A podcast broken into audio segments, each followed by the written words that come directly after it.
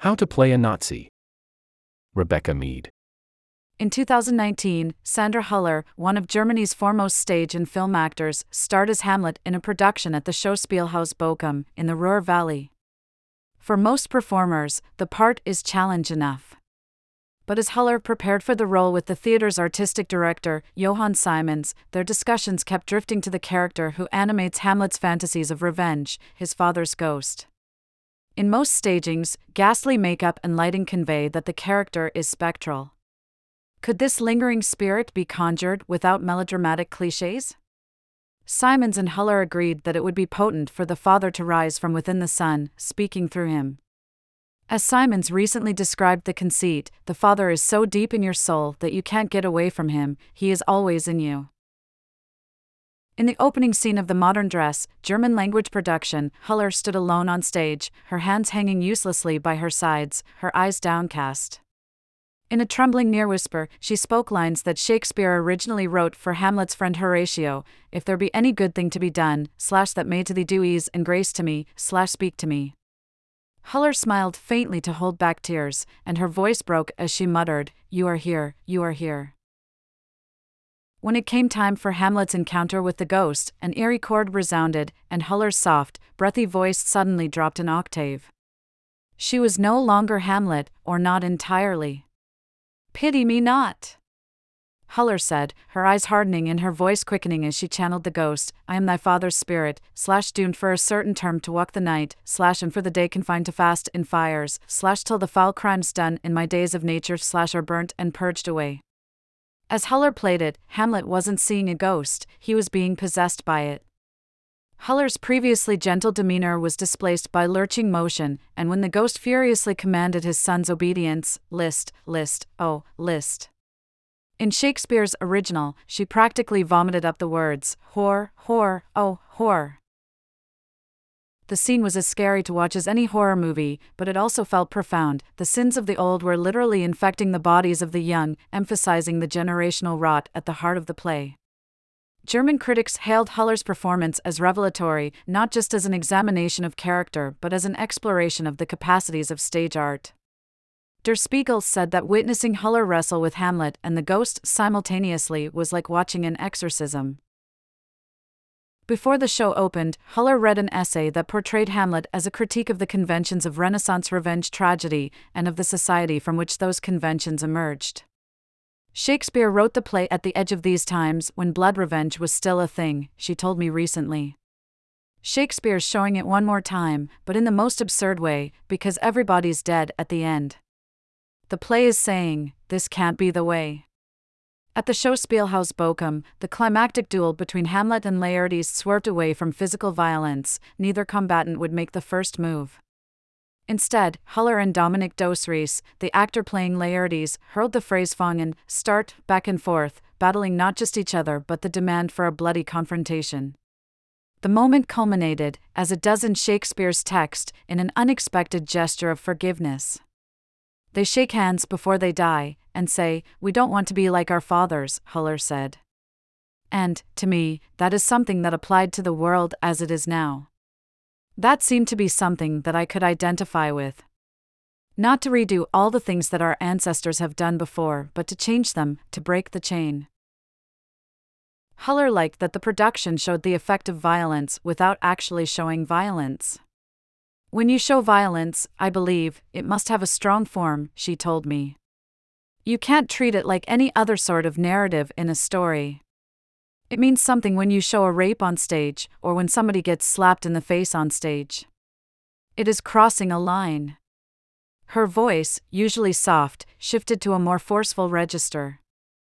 I have heard a lot of directors point out, yeah, but that's what's in the story. She continued. I know what's in the story. But still, I can decide, because I am the artist, what to show of it, and what not. I can decide how I want to shape the world that we are building on stage. Huller is becoming better known to audiences beyond the German speaking world through her appearance in two widely praised movies, both of which are centrally concerned with violence and with how to represent violence. In Anatomy of a Fall, from the French director Justine Triet, Huller plays Sandra Voyter, a successful novelist. When her husband, Samuel, a less successful writer, is found dead, sprawled beneath an open window of their Alpine home, his body is discovered by the couple's pre-adolescent son, who is partially blind. Voyter comes under suspicion of murder. The film is partly in English, a language in which both Huller and the character she plays are fluent, and takes the form of a courtroom drama, but the did she or didn't she question is a red herring. Anatomy of a Fall, which won the Palme d'Or at Cannes this year, is less concerned with whether Voyter is guilty or innocent than it is with probing murkier questions of blame and interdependence within a marriage. Huller portrays Voyter with a label complexity, and the camera often lingers on Huller's face as it shifts like quicksilver between playfulness, defiance, and evasion. In the movie's opening scene, Voyter is seen leaning back in a chair, glass of wine in hand, charming a young female interviewer with an explanation of how she could ruthlessly pin her to the page in a novel, if it suited her artistic needs. This flirtatious power play becomes even more charged retrospectively when it emerges that Voyter has had extramarital affairs, at least one of them with a woman.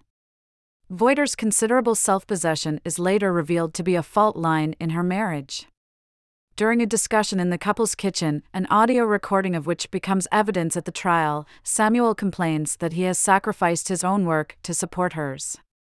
Initially, Voyter is tender, soothing her riled spouse, attempting to convey her affection while still challenging his sense of victimhood.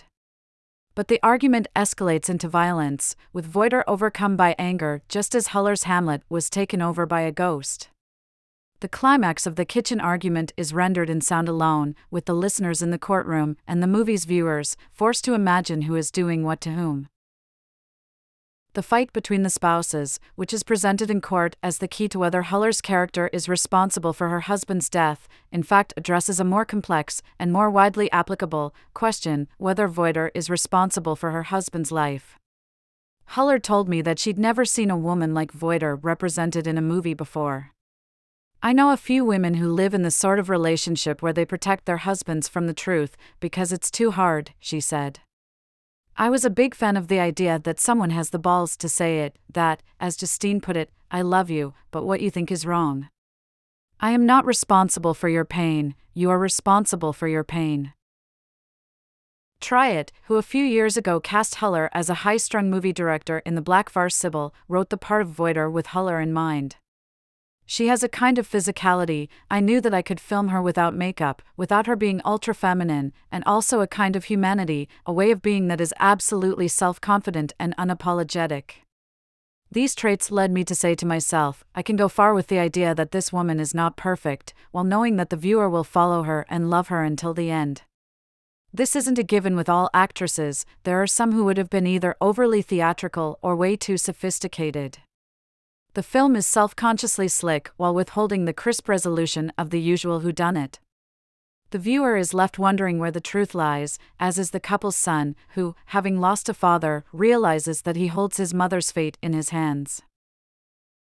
Video from The New Yorker Night of Fortune Friendship blooms at a morgue https slash slash www.newyorker.com slash video slash watch slash the New Yorker shorts night of fortune hashtag insid equals underscore CNE interlude New Yorker underscore EFDFCBAT 6B underscore text VC.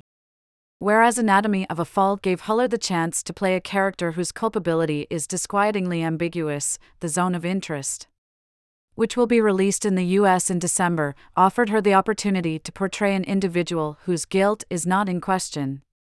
The movie, written and directed by the British filmmaker Jonathan Glazer, is loosely based on the historical novel of the same name by Martin Amis.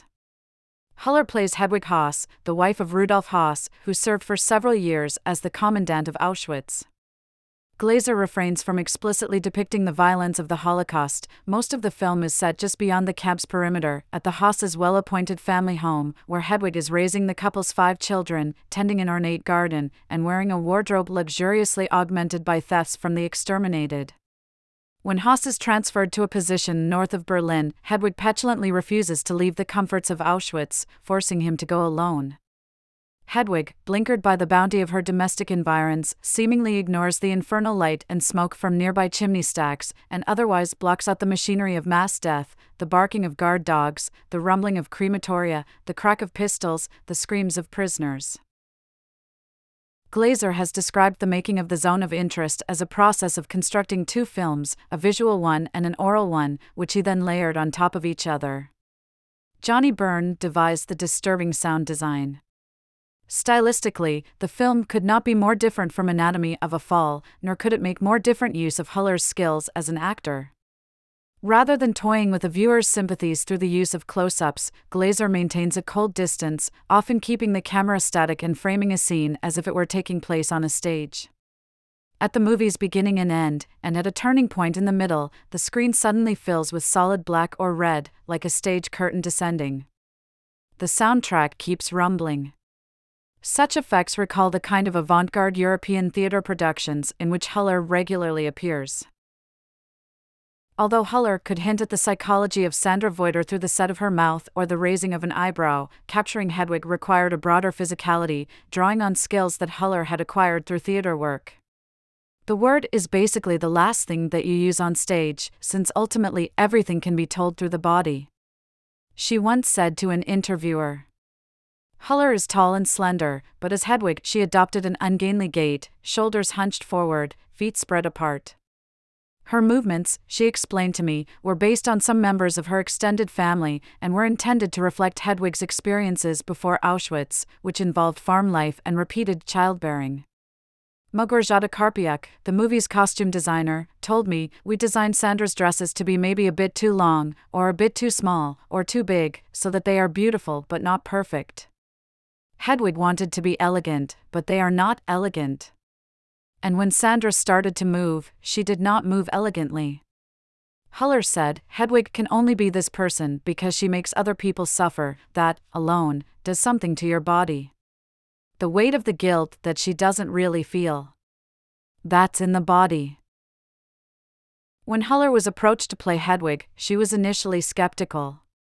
I always refuse to play fascists, which, of course, especially in international productions, come your way from time to time as a German actress, she told me over lunch at a restaurant in Leipzig, where she lives with her 12 year old daughter. Huller is not with the girl's father. The neighborhood was filled with galleries and restaurants, and the pavement of its main street, Karl-Heine-Strasse, was studded with Stolperstein memorial plaques outside buildings whose former residents were murdered in the Holocaust. We sat in a pleasant outdoor area, and Huller's dog, a Weimaraner mix, rested beside her on a blanket that Huller had brought from home. The dog appears in the zone of interest as the family pet. I didn't like the idea of putting on a Nazi uniform like that, or using language like that, to get close to the energy of that, or to discover there would be fun in that, Huller went on. I have seen colleagues that actually have fun doing it. Maybe it's still in their bodies from former generations. They like to change their language and speak like that. The tone of her voice changed, her usually soft spoken, careful speech becoming harsh and rat a tat. Reverting to her own voice, she asked, Why do they do it? They could speak like a normal person. Huller also disapproves of projects that use the Nazi era as a canvas upon which to paint a dramatic story that has little to do with fascism. Netflix's recent soapy drama, all the light we cannot see could be considered a prime example.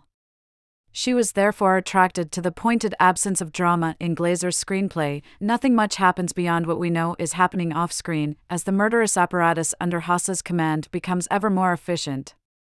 She told me, Jonathan and I had a lot of conversations about the traps in this kind of story we wanted to tell, which is not really a story. There is a couple, and one wants to leave, and the other doesn't. Both the zone of interest and anatomy of a fall demanded that Huller adjust her customary approach to film roles. Usually, she explained, I fall in love with the characters, I know what they would do in a situation, I have the feeling that I understand them.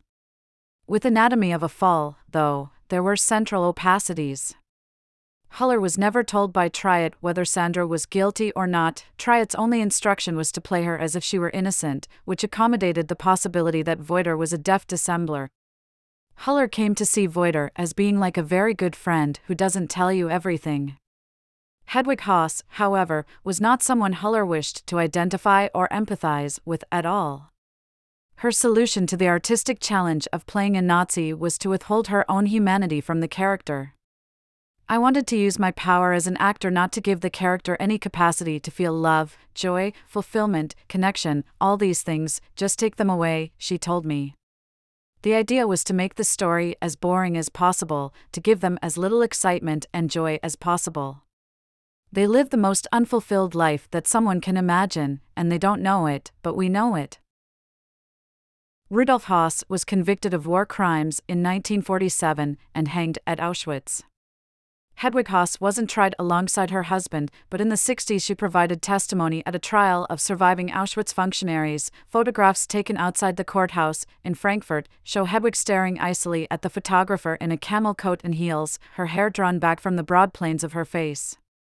Huller listened to a recording of Hedwig's testimony before filming began and decided against modeling her own vocal delivery on it. Hedwig's voice sounded weirdly high, Huller noticed, like a little girl's. I very much had the feeling that she was taking on a role or a character, Huller said. Hedwig Höss died in 1989 at the age of 81. During the Nuremberg trials, her husband had said that she knew what he and his colleagues were doing on the other side of the wall. The foul stench of the burning bodies, he had noted, meant all of the people living in the surrounding communities knew that exterminations were going on. Huller said of Hedwig, Of course she knew, because she saw it. She acted like an innocent person. By playing a Nazi wife who speaks in the most ordinary of tones as she stomps around her ill gotten domain, Huller found a way to give eloquent voice to her character's complicity. Huller was born in 1978 and grew up in Friedrichroda, a town in a mountainous region of Thuringia that, until she turned 11, was part of East Germany. She was the elder of two children, with parents who were educators. The first foreign language that Huller studied was Russian. Holidays were often spent in Czechoslovakia or other communist neighbors. The education system stressed principles of anti fascism. If certain socialist edicts were absurd, Coke cans were banned as icons of Western consumerism and were therefore coveted as status symbols. Her family's life generally felt reassuring and equitable. You were not bombarded with products that you had to choose from, Huller told me. There was one milk and one bread, and everyone had the same. If you wanted something special, you had to take your time and stand in line and wait until you got some, and maybe it was finished at the moment you arrive. And that's life, you can't have everything. Christian Friedel, who plays Rudolf Höss in The Zone of Interest, also grew up in the East, and he told me that the system was more a we than an I. Huller concurred, What I learned was the power of community, that everybody is responsible for the community and has their part to do for the community, and that we are stronger together. Huller dates the end of her childhood to 1989, in part because it was the first time she saw adults who were unable to hide their confusion and fear. There was also a lot of joy, we saw people dancing in the streets, she said but no one knew how the system worked, and what would happen to the jobs, and what would happen to the houses and the companies. East German citizens may have been expected to embrace the West, but many people who had enjoyed secure employment suddenly found their skills harshly subjected to the caprices of the marketplace. The demands of capitalism in a formerly communist country form the backdrop of Maren Ade's brilliant film, Toni Erdmann, from 2016. Huller plays Ines, a career obsessed business consultant working joylessly in contemporary Romania, advising executives to increase profits by laying off employees. Ines's routine is interrupted by the arrival of her father, a music teacher, played by Peter Simonischek, who has a socialist sensibility. Dismayed by her grim workaholism, he assails her with practical jokes, involving everything from whoopee cushions to giant false teeth. Under his influence, Ines's rigidity is replaced by an increasingly madcap recklessness, allowing Huller to display her gift for physical comedy. In the film's climax, Ines invites colleagues to a team building birthday brunch at her apartment. When the doorbell rings while she is trying to wriggle out of a too tight dress, she discards her clothes altogether, then spontaneously, and excruciatingly, informs her boss that he has shown up at a naked reception. Ines, an avatar of naked capitalism who is also a loving daughter, is simultaneously reprehensible and winning. I had doubts about playing her in the first place, because she says and does things that I didn't agree with, Huller told me. But I realized she was just standing up for her beliefs, like I would. Huller began acting in high school and applied to the Ernst Busch Academy of Dramatic Arts in Berlin, which required her to audition with a scene from Romeo and Juliet. She told me, I wasn't very fond of the idea, I didn't care for the character. Huller performed the soliloquy in which Juliet prepares to be placed inside a dark tomb from which she believes Romeo will retrieve her. Before drinking a sleeping potion, she frets about waking in a panic and using an ancestor's bone to dash out my desperate brains. Huller decided to have Juliet swallow the potion before delivering the monologue, rather than at its end, as the stage directions suggest, and performed her morbid fantasies as a drug induced hallucination. The teachers were evidently impressed by her audacity, and Huller moved to Berlin. She lived in Prenzlauer Berg, a neighborhood in the former East, sharing an apartment with a friend from home. It was 1996, and the area was still largely untouched by the effects of capitalism. The living conditions were meager, the apartment's heat came from a stove that Huller had to feed with coal or wood, but the social conditions were thrillingly dynamic. There were so many free spaces, so many abandoned houses, and parties everywhere, she recalled. The Ernst Busch Academy, by contrast, was famed for the strictness of its instruction. One teacher advised Huller to play a nun because wearing a habit would force her to stop relying on her hands to express herself. After graduating, Huller left Berlin, despite its cultural centrality. I could never deal with the tension there, she said. I always had the feeling that I had to be somebody, or put on a certain face, when I got into the streets. I never felt relaxed. She spent two years at a theater southwest of Leipzig, then moved to Switzerland to join the Theater Basel. In 2003, she was named Young Actress of the Year by Theater heute magazine, in part for playing Juliet in a Shakespeare production. Huller reprised her hallucinatory interpretation of Juliet's soliloquy and discovered that the character was more rewarding than she had realized. I had razor cut my hair just before the audition in Switzerland, so I went to it almost bald, and that is how I played her, she said. I started to like her very much, and to find her very modern, because at the start she doesn't run to Romeo. I always had this picture of Juliet being really sweet, and that's what I hated about it. But then I realized she doesn't have to be sweet, because Romeo has to love her anyway. I can do whatever I want, and he will still look at me with those loving eyes. So, I did everything I wanted, and he still loved me. Huller's success in Basel led to her first cinematic role, the protagonist of Requiem. A 2006 drama directed by Hans Christian Schmid and based on the true story of Anneliese Michel, a young Bavarian woman whose epileptic fits and hallucinations were understood by her Catholic family to be instances of demonic possession.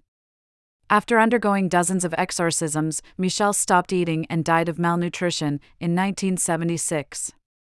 The actor Jens Harzer, who appeared in Requiem as a priest, recently recalled that Huller, though a newcomer to movies, dominated their first scene together. She knew exactly what she wanted and what she did not want, had an idea, a plan, followed her path, and knew not to make herself dependent on me.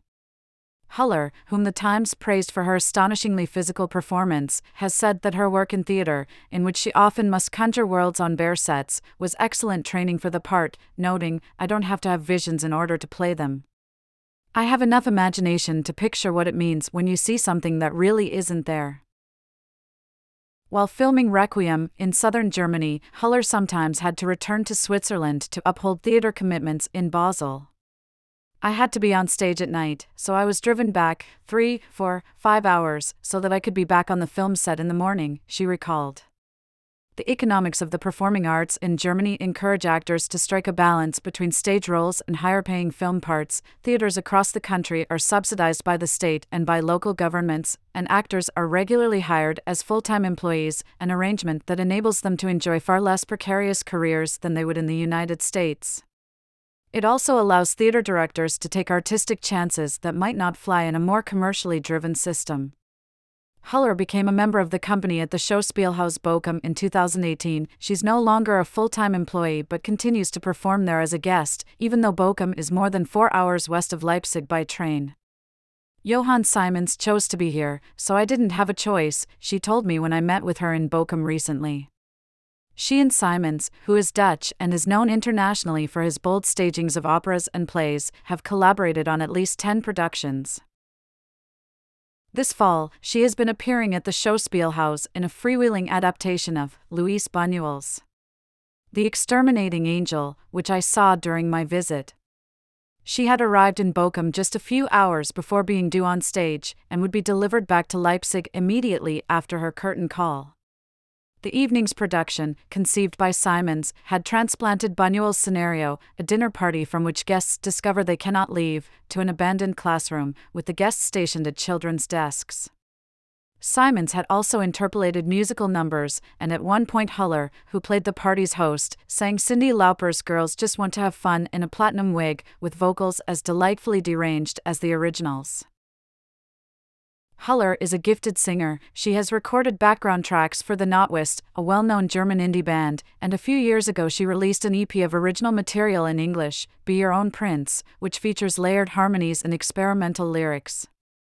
Challenged by a friend to write a song about pornography, Huller coupled the term with assonant words, eternally, intimately, honestly, in an unexpectedly wistful number titled You and Me equals pornography. Even greater than her skill as a singer is her skill at disguising how good a singer she is. A high point of Toni Erdmann occurs when, at an awkward social function in Bucharest, Ines's father cajoles her into a karaoke performance of Whitney Houston's Greatest Love of All. Huller's singing grows less inhibited and less in tune as the song progresses. The Exterminating Angel drew on some of the same comedic skills, at a broader register fit for the theater, with Huller hurtling across the stage in high heels, using all her powers of control to make it look as if she were losing control. The production was very weird and fun to watch. It was no Hamlet, but not every production can or should be.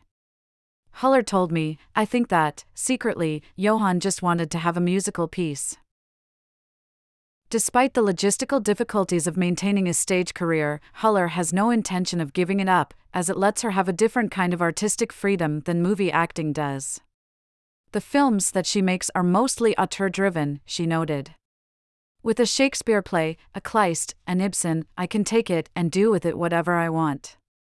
But, when somebody just wrote the script, I have to decide before I go into the work if I am willing to do the things that are written down.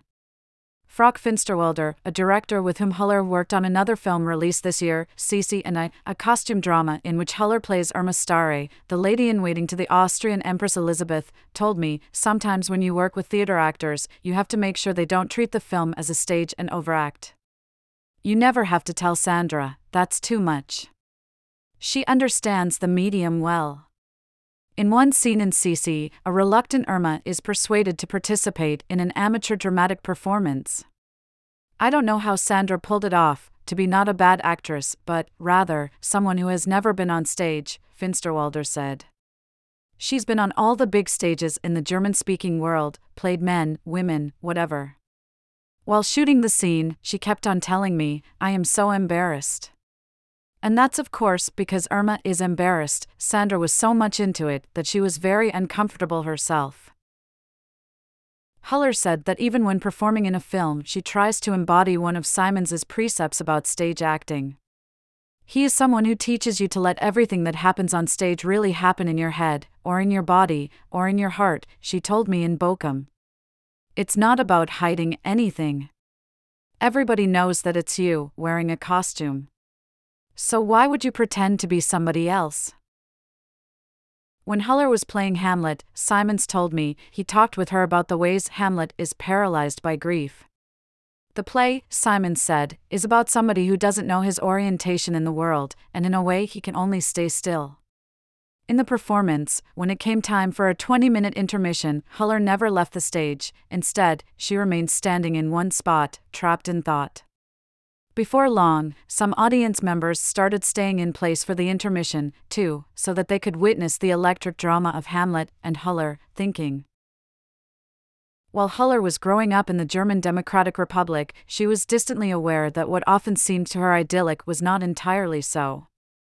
I remember when we had parties and friends over, and when political things were discussed, the windows would be closed, even when it was summer, she told me in Leipzig. Like many residents of the city, Huller is mindful of the special role that it played in the reunification of Germany. She urged me to visit the Nikolaikirche, a Gothic church in the heart of the city where, in 1989, weekly prayer meetings evolved into pro democracy protests. A month before the fall of the Berlin Wall, more than 70,000 residents marched in the face of riot police and called for peaceful reform, the largest demonstration the GDR had experienced in decades. In the past several years, the former East Germany has seen a resurgence of right wing extremism. In June, the racist Alternative für Deutschland Party, or AFD, elected its first district administrator, the equivalent of a mayor, in Sonneberg, a town in Huller's native state of Thuringia. Huller bristles at any suggestion that residents of the former East are particularly susceptible to the allures of nationalism. Recent AFD successes in the western states of Hesse and Bavaria support her position.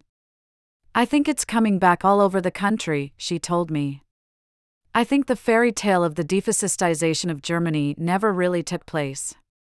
But now we live in a climate where it is possible again to say fascistic things out loud. It was therefore an especially charged moment to explore the dynamics of a fascist family in the zone of interest. Huller told me, when I looked at Hedwig and Rudolf Höss, I mean, they were really simple people.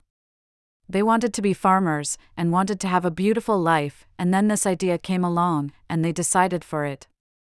They decided, consciously or unconsciously, to accept the luxury and beauty or safety of their life at the cost of the lives of other people right next to them. Whereas many feature films about the Holocaust portray its leaders as thoroughly monstrous, in Schindler's List, the SS officer played by Ralph Fiennes lounges on the balcony of his home, adjacent to a concentration camp, and shoots at prisoners for sport. The zone of interest unnervingly suggests that Rudolf was both a mass murderer and a mild mannered family man. You have told them that Daddy will be coming home? He anxiously asks Hedwig in a phone call. After being transferred from Auschwitz, Huller's character says yes, but her face projects the irritated impatience of a spouse eager to get off the phone. During a Q and A at the New York Film Festival, Jonathan Glazer noted that Rudolf Höss's demeanor has been compared with that of a flower-picking schoolteacher. Huller, seated next to Glazer, cast her eyes down, her composure undercut by a sudden welling of revulsion. Before committing to be in the film, Huller told me she researched the wartime history of her own family. I know that my great grandfather on my mother's side was in the war, and that he had been imprisoned in Russia, and that my great grandmother raised her two children alone for 10 years, she said. After he returned to Germany, following the war, he never talked about prison. She added, The Russian army went through the village where my great grandmother lived with the two kids, so I assume she must have seen and experienced things that were traumatic. She also never talked about it. Huller's paternal grandfather was from Karlovy Vary, a spa town in an area of Czechoslovakia that was annexed by the Nazis in 1938, and from that side of the family an anecdote of resistance had been passed down. I know that my grandmother on my father's side always made the children comb their hair in the other direction than Hitler did. As a schoolchild, Huller had visited the Buchenwald concentration camp, in Weimar, on more than one occasion, and she had watched documentaries about the Holocaust that showed piles of corpses at Auschwitz. To make the zone of interest, Glazer was granted permission to film on a set built just outside the actual camp, which is in southern Poland. The house that the Höss family lived in still stands, but the production team decided to build a replica that would appear starkly new, as the home had been in the early 1940s. The set allowed Glazer to arrange an unusual way to film. Much of the interior action was shot on unattended cameras, which rendered it impossible for the actors to know when they were being filmed. There was a kind of obscenity, Huller felt, in the possibility that an actor playing a Nazi might be tempted to turn his or her head to better catch the light. We could go from one room to another, or be on the stairs, and everything would be covered, she said. You would never have an entrance, like on stage. You were there, all the time. In an early scene, Hedwig bends over a flower bed in her garden, but there is nothing in Huller's characterization that would lead a psychologist to describe Hedwig's effect as that of a flower picking schoolteacher. One day, Hedwig chastises a servant girl over a minor misunderstanding, noting that she could have her husband scatter the girl's remains across nearby fields. Christian Friedel, Huller's co star, told me that she refused to probe why Hedwig was so self absorbed. Sandra said, I don't want to give my tears to her. There was a metaphysical element to Glazer's use of surveillance cameras, Huller said. It made us feel like we were being watched, not only by these cameras. There were so many energies in those rooms. It had a lot to do with taking responsibility and with former generations. Every day, Huller and Friedel had conversations about the intensity of the experience. Friedel told me we were sometimes unsure what we were doing here, in this place, so close to the camp, feeling the ghosts of the past. Sometimes I realized that I forgot where we were. And then I would think, no, I cannot forget being so close to the camp. That's what these people did. Huller concluded that representing the character of Hedwig on screen was not the true moral challenge of the project. I would almost say that the real work I've done was more to be in Auschwitz, to really be in that place, for such a long time, she said. Playing Hedwig Höss was the smallest part of the process of facing this crime and being there as a German person. Before filming began, a guide took the actors and crew members on a tour of Auschwitz. They visited the former barracks and crematoria and also saw display cases containing heaps of material that had been seized by the Nazis leather shoes, prosthetic limbs, eyeglasses. These vitrines, which embody the film's aesthetic, horror, viewed clinically, are featured in the film. Huller said of the tour I had the reflex to expect some kind of cathartic moment. You know, it's a romantic thought, you're in Auschwitz as a German, and suddenly all the guilt of your ancestors falls away, and you understand, and you are free. And then the ghost is gone. She went on, the first thing I learned is Auschwitz doesn't do that. It says, you will have to live with this forever. Humanity has to live with this forever. And there is no way of escaping it. Diamond Suit